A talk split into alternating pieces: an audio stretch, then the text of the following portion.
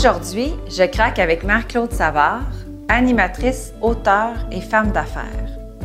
J'ai voulu rencontrer Marc-Claude Savard aujourd'hui parce que je trouve que c'est un parcours de vie atypique et qu'on on, souhaite vivre une vie parfaite selon des, un parcours euh, vraiment tracé, alors que c'est pas ça la vie et Marc-Claude l'incarne parfaitement.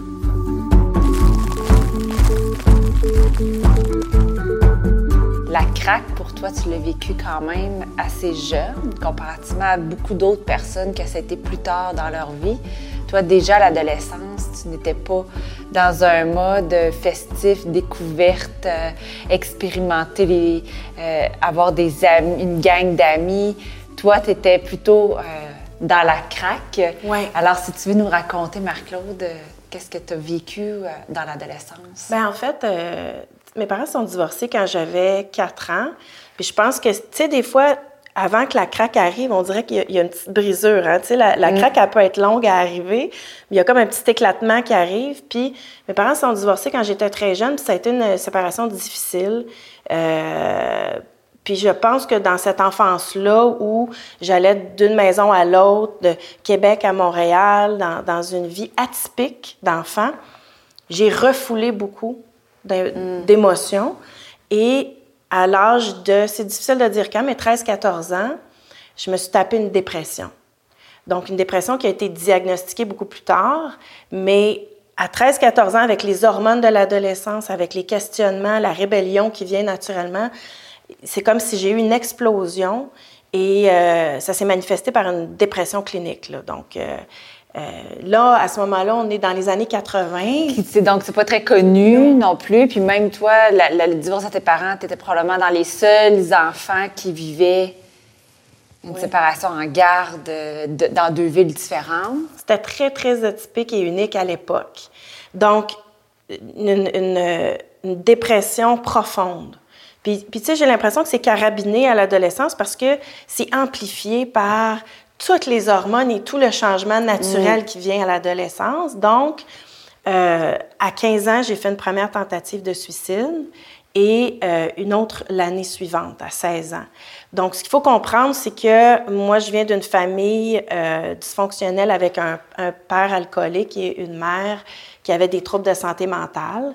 Donc, c'était comme une explosion de dire j'ai besoin qu'on s'occupe de moi. Mm. Puis c'est jamais vraiment arrivé. C'est-à-dire que les tentatives de suicide, c'était davantage des appels à l'aide.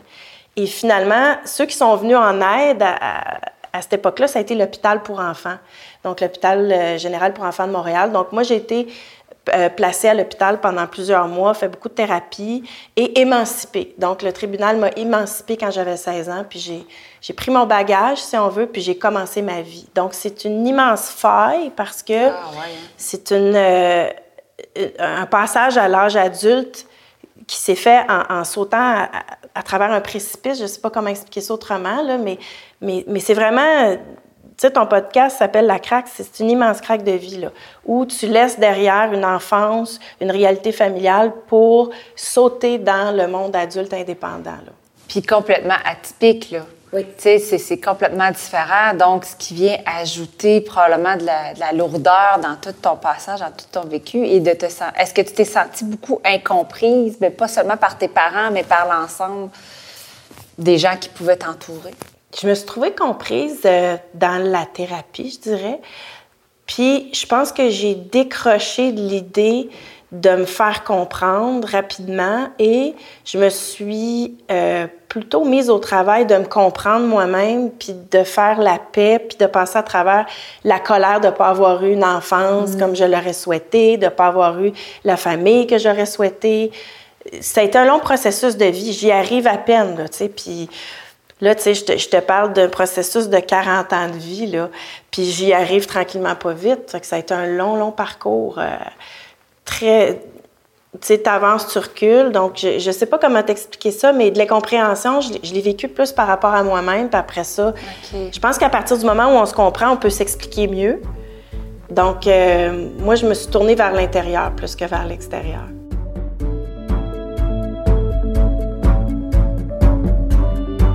À travers un parcours privé et public mouvementé, Marc-Claude a trouvé une façon de développer ses propres outils. Moi, la seule chose que je sais, c'est la seule chose que tu peux faire, c'est d'être honnête par rapport à comment tu te sens. Tu sais, des fois, euh, il y a des gens qui me disaient tu dois être triste. Mais moi, j'étais pas triste, j'étais en colère, j'étais en temps. Fait que puis tu t'es permis de vivre ces émotions-là, en fait? Oui, en fait... c'est d'être euh, honnête envers soi-même, c'est de justement pas prendre ces émotions-là, on met ça en dessous du tapis, puis là, on fait comme si de rien n'était, puis là, on a une, grosse carapace. Euh. Je l'ai faite, ça. Oui. je l'ai faite, ça m'arrive, je l'ai faite, euh, oui, puis, puis, ça arrive encore de le faire. Je pense que c'est un, un, processus, mais tu sais, il y a beaucoup d'affaires qui m'ont aidé. L'hypnothérapie m'a beaucoup aidé. Parce que l'hypnothérapie, ce que ça m'a permis de faire, c'est de, de, de couper mon, ma raison, mon conscient, mon histoire, le film de ma vie que je te raconte en ce mhm. moment, puis d'aller plutôt en arrière vivre les émotions qui viennent avec ça. Fait que moi, c'est là que je suis allée pour, euh, pour essayer d'avoir une vérité, puis, puis de libérer. En fait, c'est que j'ai l'impression d'avoir accumulé un gros bagage dans mon enfance qui a pété à l'adolescence, puis j'ai l'impression d'avoir travaillé toute une vie pour véritablement le laisser aller, pour me libérer, puis vivre ma vraie vie. Là. Donc, je pense que des fois, on, accumule énormément de, de bagages. Puis quand je dis bagage, c'est du bagage émotif. Tu sais, qu'est-ce qui vient avec une enfance atypique? Bien, le regard des autres. Ensuite, le fait de ne pas avoir confiance en soi, hmm. d'être frustré, d'avoir de la colère, puis de, de peut-être pas avoir le soutien que tu souhaites avoir. Fait que là, ben, dans l'âge adulte, j'ai essayé de naviguer à travers tout ça, puis de, de, me trouver, de trouver des réponses, de laisser aller des petits bouts. Puis il y a eu toutes sortes d'épreuves qui, qui m'ont aidé à, passer par-dessus. Je sais pas si c'est clair, c'est tellement compliqué ces affaires-là que c'est dur à expliquer, mais je pense qu'en gros, la seule chose qu'on peut faire, c'est d'essayer de, se libérer, puis de vivre les émotions, puis d'avancer. Puis une fois que tu es sortie euh, de l'hôpital à l'âge de 16 ans, comment tu es arrivée sur le chemin? Du début de l'âge adulte, tu sais, comment euh, on dirait que, tu sais, je te vois avec ton sac à dos déjà, tu as déjà un, très grand bagage que beaucoup d'enfants de 16 ans n'ont pas.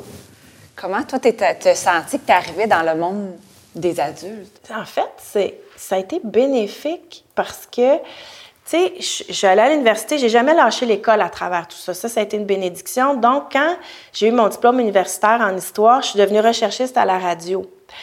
Il n'y a personne de plus persévérant que moi parce que j'ai appris ça dans mon enfance.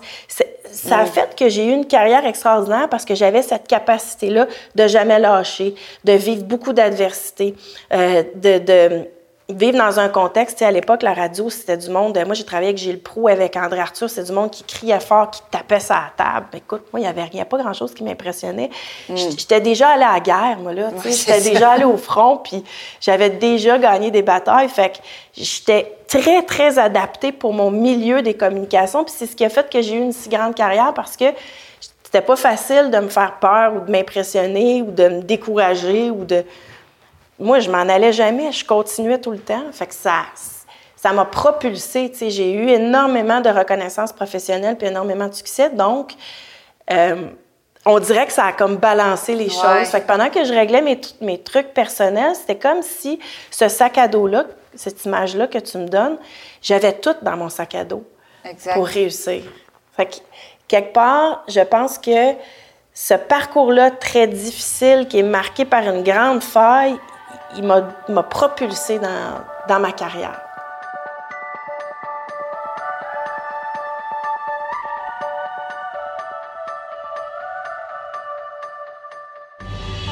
Vers la fin de sa trentaine, Marc-Claude a craqué encore plus profondément. Quand j'ai eu 38 ans, mon père, à ce moment-là, mes parents étaient évidemment séparés, était malade. Je suis arrivée chez lui. Il était malade, mais tu sais, pas malade. Il avait été à l'hôpital, faisait de l'emphysème, il avait fumé, il avait bu toute sa vie. Il était scrap, là. Tu sais, il avait 58 ans, puis il était scrap. Fait que j'arrive chez lui pour aller bruncher, puis je, l'ai trouvé décédé dans son lit. Et ça a été encore un autre gros choc, encore une autre mm-hmm. épreuve de vie euh, particulière. Puis, euh, je sais pas comment expliquer ça. À l'époque, je travaillais à Salut Bonjour, j'avais énormément de succès professionnel. Puis c'était comme si toute ma vie, j'avais à gérer un, une, une réalité personnelle ou un passé personnel très lourd, très difficile, rempli d'embûches, puis énormément de succès professionnel. Mm. C'était comme si mon personnel venait tout le temps me traîner. Mettre de l'ombre un peu. Là. Oui. Fait que je te dirais que cette époque-là où mes parents sont décédés coup sur coup, parce que quatre jours après le, décès de mon père, ma mère a reçu un diagnostic de cancer en phase terminale. On dirait qu'à 30 ans, là, j'ai explosé la colère que j'avais pas explosée quand mm. j'étais adolescente. Qui était restée cumulée, là. Oui, ça a pété. Donc, euh, j'ai eu à composer avec un travail hyper demandant, hyper performant, très en image, en, ben apparence, alors que en coulisses, je vivais des affaires très difficiles. Ça a été comme une allégorie de, de tout, de mon adolescence. De, on dirait que j'ai toujours vécu ça de même. Ah ouais, hein? Puis comment tu as explosé cette colère-là? Écoute, je vais te raconter une affaire bien personnelle, là, mais je savais tellement pas comment gérer ça. Je savais tellement pas quoi faire. Parce qu'on s'entend que moi, je, je faisais de la thérapie, je l'ai fait toute ma vie. Fait que c'était pas comme si je pouvais découvrir que je pouvais faire ça puis que ça allait m'aider. J'étais déjà en traitement. Là. Écoute, je me suis ramassée à l'oratoire, à genoux. Ah ouais, hein? Ouais. Mais non, mais c'est intéressant ce que tu dis parce que c'est justement la, la, la partie égo qui nous, nous maintient dans. Comment je pourrais dire ça? Dans, dans ce personnage-là. Puis à un moment donné, il se met à genoux puis il dit Là, je peux plus construire toute seule. il y a plus grand que moi. Je dois aller plus grand que moi. Oui, c'est vraiment ça qui m'est arrivé. je pense que ça m'a pris tout ça pour vraiment arrêter de penser que je pouvais agir, faire, comprendre. Euh, que tu pouvais tout faire, en fait. Puis que je pouvais comprendre. Je pense que c'était ça beaucoup. Tu sais, moi, j'essayais tout le temps de raisonner, comprendre, apprendre, euh, rester dans. Tu sais, je me disais, tant que je continue à bouger puis, puis à vriller, ben je survis, tu sais, quelque part. Puis ça, ça a été, ben là, je me mets à genoux à terre, puis je me souviens, je voulais allumer un lampion, puis là, je regardais les stations de lampion, puis je me dis, mais là, j'allume un lampion, pourquoi? J'allume-tu un lampion pour la famille, pour, pour la santé? Je savais même plus hmm. quel lampion je voulais allumer. Fait que j'ai allumé un lampion au hasard, puis là, je, te dis, là, je me suis mis à genoux. Puis, tu sais, je suis pas croyante religieuse dans le sens dogmatique, qu'est-ce que je faisais à l'oratoire?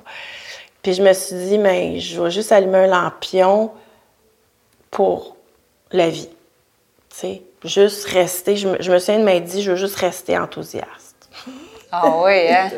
je veux rester en vie, tu sais, c'est ça. Juste rester comme encore émerveillé puis, puis correct. Puis je pense que ça a comme cassé, là. Il y a vraiment une craque, plus qu'une craque, là. C'est vraiment, il y, a, il y, a, une armure qui, qui, a tombé à ce moment-là, tu sais. Complètement. Ouais. Elle n'est jamais revenue, cette armure-là, je peux te le dire.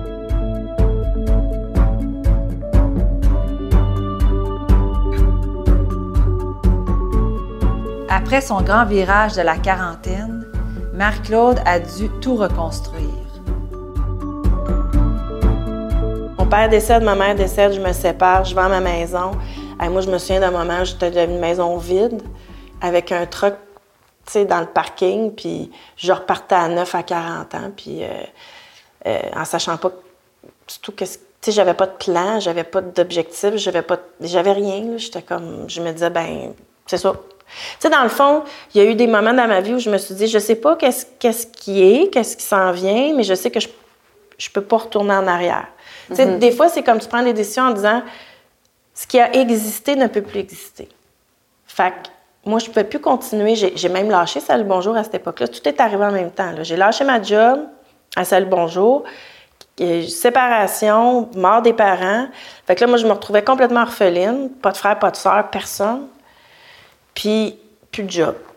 Puis c'était toi qui avais décidé de mettre fin à ton travail. Fait que tu t'es dit, ben, t'as qu'à repartir à neuf, je repars à neuf. C'est inexplicable. Pour, pourquoi tout ça est arrivé en même temps? C'est quasiment, des fois, tu te dis, mais c'est une folie. Là, peut-être que tu peux prendre une chose à la fois. Non, moi, c'était comme. Non, toi, tu tournais, même c'était plus qu'une page, c'était vraiment un livre. Là. Tu fermais un livre, puis t'en démarrais un autre. Oui. Puis après, ce, ce nouveau livre-là. Ah, ben, écoute, euh, moi, j'ai rencontré euh, un, gars qui était pas du tout dans le type de personne normalement avec qui j'aurais euh, décidé de me mettre en couple. on est parti sur un coup de tête, on savait pas trop qu'est-ce qui allait se passer. Écoute, on s'est rencontrés, on est déménagés ensemble euh, deux mois après.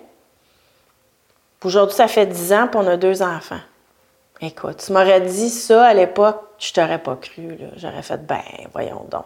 On a traversé les épisodes d'infertilité. Euh, j'ai eu un premier enfant à 44, ce qui est très atypique, un mm. deuxième enfant à 46. C'est pas, euh, pas normal, entre guillemets. Là. Ouais, puis là, euh, aujourd'hui, quand tu regardes ça, la normalité, tu la définirais comment? Il n'y en a pas de normalité. il n'y en, a pas. Puis, sais, s'il y a une chose que je, que je sais ou que, que je comprends dans tout ce parcours-là, c'est que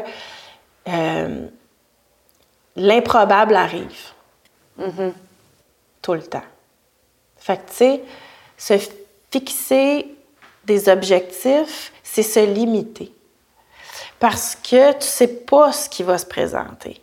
Puis des fois, c'est vraiment étonnant. Tu sais, moi, je pense que je l'ai vécu de manière complètement exaltée. Tu sais, qui va, comme enfant unique, perdre ses parents coup sur coup de même? Ça arrive pas souvent. Moi, ça m'est arrivé. Qui va réussir une carrière en sport alors qu'elle connaît pas le sport? Moi, c'est ça qui m'est arrivé. Tu sais, qui va avoir des enfants passés 43 euh, ans? Ben, moi, ça m'est arrivé. Qui va mm. refaire sa vie à 40 ans avec quelqu'un de complètement différent? Fait que l'improbable, l'impossible arrive tous les jours dans la vraie vie. Mais tu as amené un point hyper intéressant euh, au niveau des objectifs. C'est justement c'est de décrocher des objectifs. C'est là que tu permets à la vie vraiment d'agir puis d'arriver à toi. Là. Ben en fait, c'est que te fixer un objectif ou un point dans le temps, c'est mettre beaucoup d'énergie sur quelque chose qui, statistiquement, il y a peu de chances d'arriver. Puis c'est te limiter. Tu sais, la vie va souvent t'apporter dans les deux sens, dans, dans, dans les épreuves comme dans les succès, beaucoup plus que ce que tu peux imaginer. L'objectif que tu vas te fixer, il part de ta tête. Ta mm-hmm. tête, elle contient toutes tes valeurs, tes croyances, toutes tes limites. Fait que quand tu projettes un objectif comme ça dans le temps, automatiquement, tu te limites à quelque chose. Et la vie est plus grande que ça. Elle est plus grande que nous, elle est plus grande que les objectifs qu'on se fixe. Fait que la seule chose que tu peux faire, c'est tous les jours de prendre des décisions qui sont alignées avec là où la personne que tu veux être, la qualité de vie que tu veux avoir, puis d'accepter que tu comprends pas, que tu ne sais pas, mais que tu fais ton possible. Moi, je me dis toujours, je fais du mieux que je peux aujourd'hui, sachant pas qu'est-ce qui va arriver demain.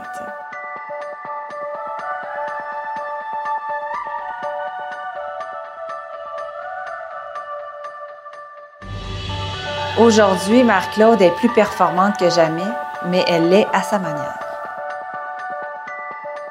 Mais c'est aussi que tu veux, tu veux tracer un chemin pour être performant, optimal. Euh, ça, je le comprends. Moi, je suis quelqu'un comme ça dans la vie. Tu sais, je suis une femme d'affaires, je suis une personne qui travaille dans un domaine hyper compétitif et performant. Moi, je suis une, je suis une personne hyper performante quand ça compte. Mais ça ne veut pas dire que je me fixe un objectif. Tu es tout le temps focus dessus. Non. Moi, ce que ça veut dire, c'est qu'au moment où j'ai besoin de performer, je suis la, je suis la plus performante possible. Mhm. Donc, je suis hyper euh, drivée, entre guillemets. Ça ne veut pas dire que je, je, pars pas. Sauf que je ne sais pas où je vais aller. Puis, tu sais, je te donne un exemple quand je fais de la radio, mettons, là, le micro s'allume. Je peux me donner comme objectif de livrer telle information, de faire tel type d'émission. Mais je ne sais pas quel genre d'émission on va faire parce qu'on part à l'aventure. Par contre, chaque fois que le micro est allumé, je suis là, je suis à l'écoute, puis je m'ouvre. Puis c'est comme ça que je suis mm. performante parce que c'est comme si au lieu de m'en aller comme ça, là, dans un tunnel, moi, je m'ouvre comme ça. Exact. Je prends tout. Puis ça fait de moi une personne beaucoup plus performante que bien des gens qui vont se fixer un tunnel d'objectifs. C'est comme une autre façon de performer, mais qui est très, très, très payante puis qui est très satisfaisante. Puis plus dans le lâcher-prise. Oui, mais tu sais, le lâcher-prise, on n'aime pas ce mot-là parce que le lâcher-prise, c'est comme si on le voit comme tu lâches prise, donc tu n'es pas dans l'action. C'est pas vrai. C'est pas, pas, que, pas que tu lâches prise, tu n'es pas dans l'action. C'est que, c'est que tu, c'est comme si tu te visses comme ça, dans, dans un moment, là, un moment de. de ça peut être un, moment de pitch, un moment de communication, un, moment important dans ta carrière, mettons. Tu te visses comme ça, puis après, tu ouvres. Puis tu pars avec tous tes talents, tout ce que tu connais, toutes tes capacités. C'est juste qu'au lieu de, te limiter à quelque chose, t'ouvres au complet. Exact. Ce qui fait que tu peux partir dans cette direction-là, celle-là, celle-là, puis puis il y, a- il y a quelque chose d'extrêmement euh, euh, global là-dedans. tu sais. Puis le fait de s'ouvrir fait que justement, tu ne retiens pas d'aller à droite quand tu sens qu'il faut que tu ailles à droite. Exact. Tu, tu te laisses porter à travers tout Tu ça. sais, mettons, nous autres, on fait un show de radio, là, ça rentre au poste à énergie tous les jours. Ce qu'on veut, c'est être numéro un. OK? Ça, ça, c'est, on va être numéro un.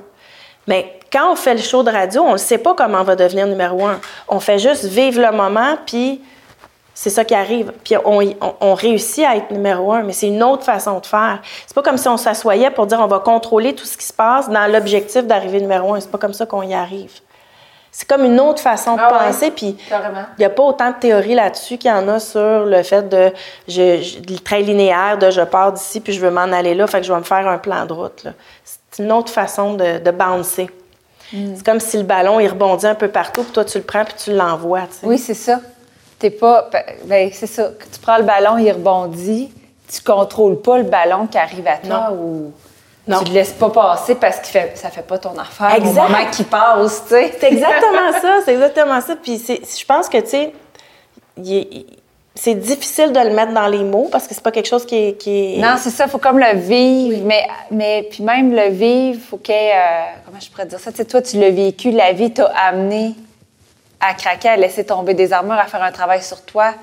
Donc, je pense que c'est un chemin pour en arriver là. Faut pas se le mettre comme objectif de performance, de lâcher prise. Je pense pas que ça peut fonctionner de même? C'est ça qui est donnant, pense parce que là, tout le monde écoute le podcast puis ils se disent, mais c'est de quoi exactement qu'il faut faire? Ben, en fait, c'est de ne pas faire. C'est ça, il n'y a pas d'affaire, c'est être. Oui. Mais, mais je comprends moi aussi, ça s'explique pas. C'est que c'est un parcours, puis qu'après ça, tu as, ta propre, t'as tes propres cibles. Oui. Oui, c'est ça. C'était comme un, un déclic qui se fait à un moment Oui. donné, puis c'est une autre façon de fonctionner. Ouais. Mais ça t'empêche pas d'être performant, de réussir, puis d'avoir des grandes réussites de vie. Non, effectivement. Faut pas faire peur aux gens. Oui. Chaque chose à la fois. Ben merci, Marie-Claude, de Merci, ton Marie. partage. euh, Très intéressant. tu penses que les gens ont compris quelque chose?